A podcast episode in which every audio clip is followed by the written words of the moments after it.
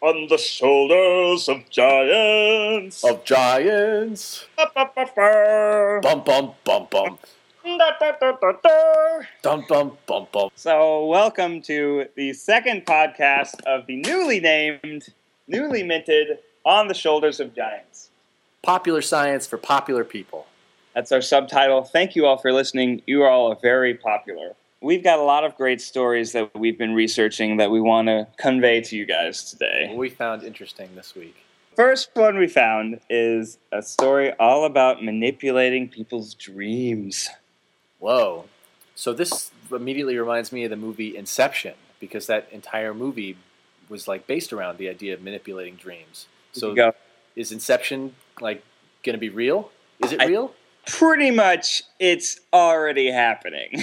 Okay. well, so a team of researchers, when they were playing around with rats, they fed them through a maze during the day, and every time that they the rats turned to the left, they did one. Uh, they played one theme, like a little. It could have been the Monday Night Football theme for all I know, yeah, but it was an yeah. audio cue. And every time they turned to the right, they played a different audio cue. Then, when the rats were asleep, their hippocampus was dissecting the day's information and spitting it back into dream world. They would play sounds that they heard during the day while the rats were dreaming. What did that do to the rats?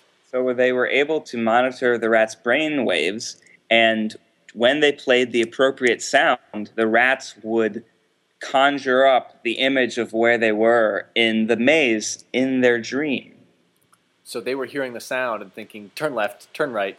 Exactly. You imagine like being in a dream and somebody doing that to you because always the thing about dreams is you're at some place but like you can't remember how you got there or why you got there you know or what happened five minutes earlier and it's like somebody's honestly been directing you left right left right And they get you into a dungeon. and Marion Cotillard is there She's like, it, imagine that there is a train. What would happen if it hit you? it's like I don't want to find out unless it means sexy time. And then, but it's hard to tell because you're really evil. Well, that's really nuts. And it, I guess, if they're already being able to do it with rats, I mean, rats are mammals. They're getting closer. It could And- not be too far off. All these Bose noise canceling headphones that are out there, what if some person in a Bose computer somewhere is subtly giving you audio cues as you go about your day? Every the time only you thing is, it needs to be audio cues. Yeah, it needs to be audio cues while you're awake, and then the same audio cues while you're asleep. So it depends what audio cues you get often during the day, which I guess for me might be the soothing voice of Ira Glass in my ear telling me about uh, important, sort of sensitive, introspective stories. And then I might have those same introspective stories while I'm asleep. If he I- works for Samsung, lights out. I would think that it would turn into lucid dreaming for me. If I got these cues, it would turn it into lucid dreaming. Yeah, I would think that I would remember, oh, that was that thing I heard earlier today, and now I'm thinking about buying a Samsung again. Well, I can definitely think about like waking up and knowing like a silly thing in the dream happened because of something I was like awake. Like, you know, the last thing I do before I go to bed is I check on Facebook and I see some random person that I haven't seen in years pops up in my newsfeed and then that night I dream about him and it's like I have no business, you know, being with you, but suddenly we're like building a go-kart together and you, you know, it, why does that make any sense? So I wake up and I say, "Oh, this was definitely because I was awake and I remember this." I'll tell you what, though, for me, it usually happens the other way around. You then go and look them up on Facebook to see where the hell they are if they've been building any go-karts recently. That's funny.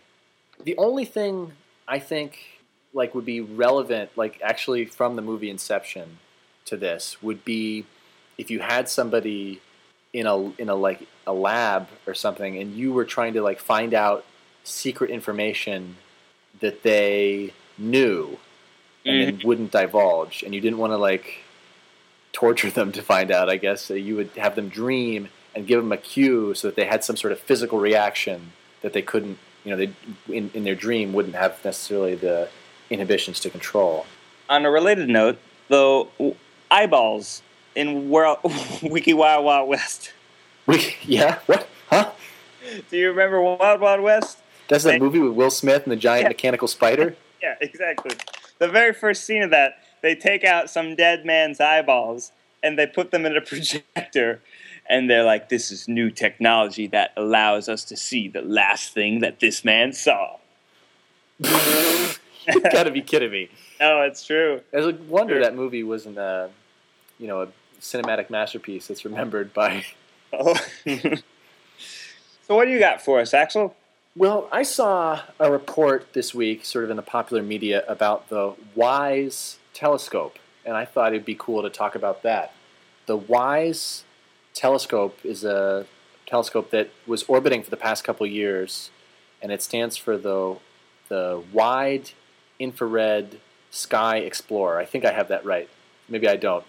That's one of those where they're are mapping out the entire sky, Yeah, It's- this is a really bold. cosmic microwave background.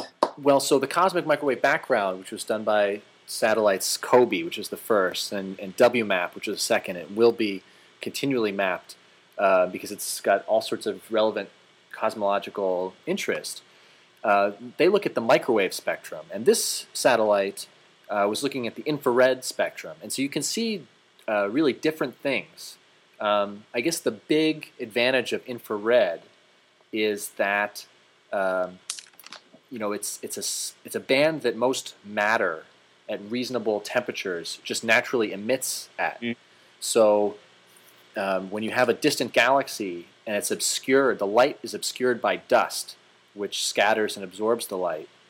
But that dust is hot under infrared, so you can tell Mm. where there are dust clouds that might be obscuring other interesting stuff. So a galaxy might be brighter than you think, and you can tell by how much dust is in the way. Huh. So you there might be a dark spot in the sky, sky where you don't think there's anything, just a cloud of dust, but with infrared, you can see that there's actually something really cool behind it. Exactly. Like- That's the idea. The second really bold thing about this Hmm. uh, endeavor is this isn't just like check out a little piece of the sky and hope we see something. This is we're mapping everything.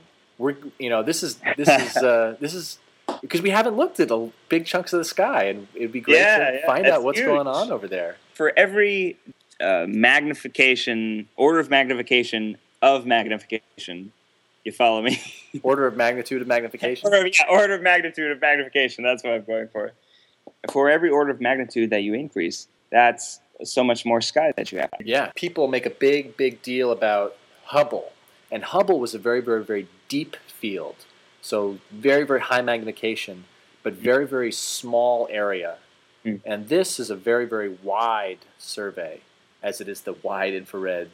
Uh, Why is so? People yeah. would probably be working off this data for years. yeah, and they have. In fact, the satellite uh, ran out. It's it has it isn't even taking any data anymore. Yeah, It took three years of about that. data. Like it ran out of coolant. Yeah, I mean, it, everything's got an operational lifetime, and they sent it up with so much coolant, and they took as much as they could, and then it ran out, and it's going to be years, decades, as we pour through all this cool stuff that they got. Operational lifetime makes me think of Samsung products. Oh, Oh, ayo. reminding you this week that you should buy Samsung. or no, better yet. Dun, dun, dun, The dun, duh. oh, that is a really good cue. That is a cue for its fall and its football season again. It's true. I, fantasy football drafts have started putting that Monday Night Football little sound clip every time that you start the draft. that is a Pavlovian response for me. Just Yeah. happiness. I think. Makes me want to eat salty snacks, pass the football, and drink beer. Rats, rats too, because they know that there's probably going to be Cheetos on the ground, so they come Mhm. out of their little holes. The scarecrow from Batman will give the company to his father. cool. So we have uh, one more fun little story to talk about. and this is this topic is just for great. you guys. And this will, uh, you can email us if you've got an answer, and we'll reveal the answer next week. But it is what is the probability of a car equipped with a xylophone on the roof spontaneously playing the Monday Night Football theme song on a rainy day. so let me get this scenario straight, right? You've got the car and you've got a xylophone, which has oh so many keys. We'll say if I, I don't actually know how many keys a xylophone has. I know a piano has eighty-eight. But we'll say it has ten. Ten keys. Maybe let's, let's say it's got a full octave scale, so that's eight plus five, 13, You know, between one note and its octave higher.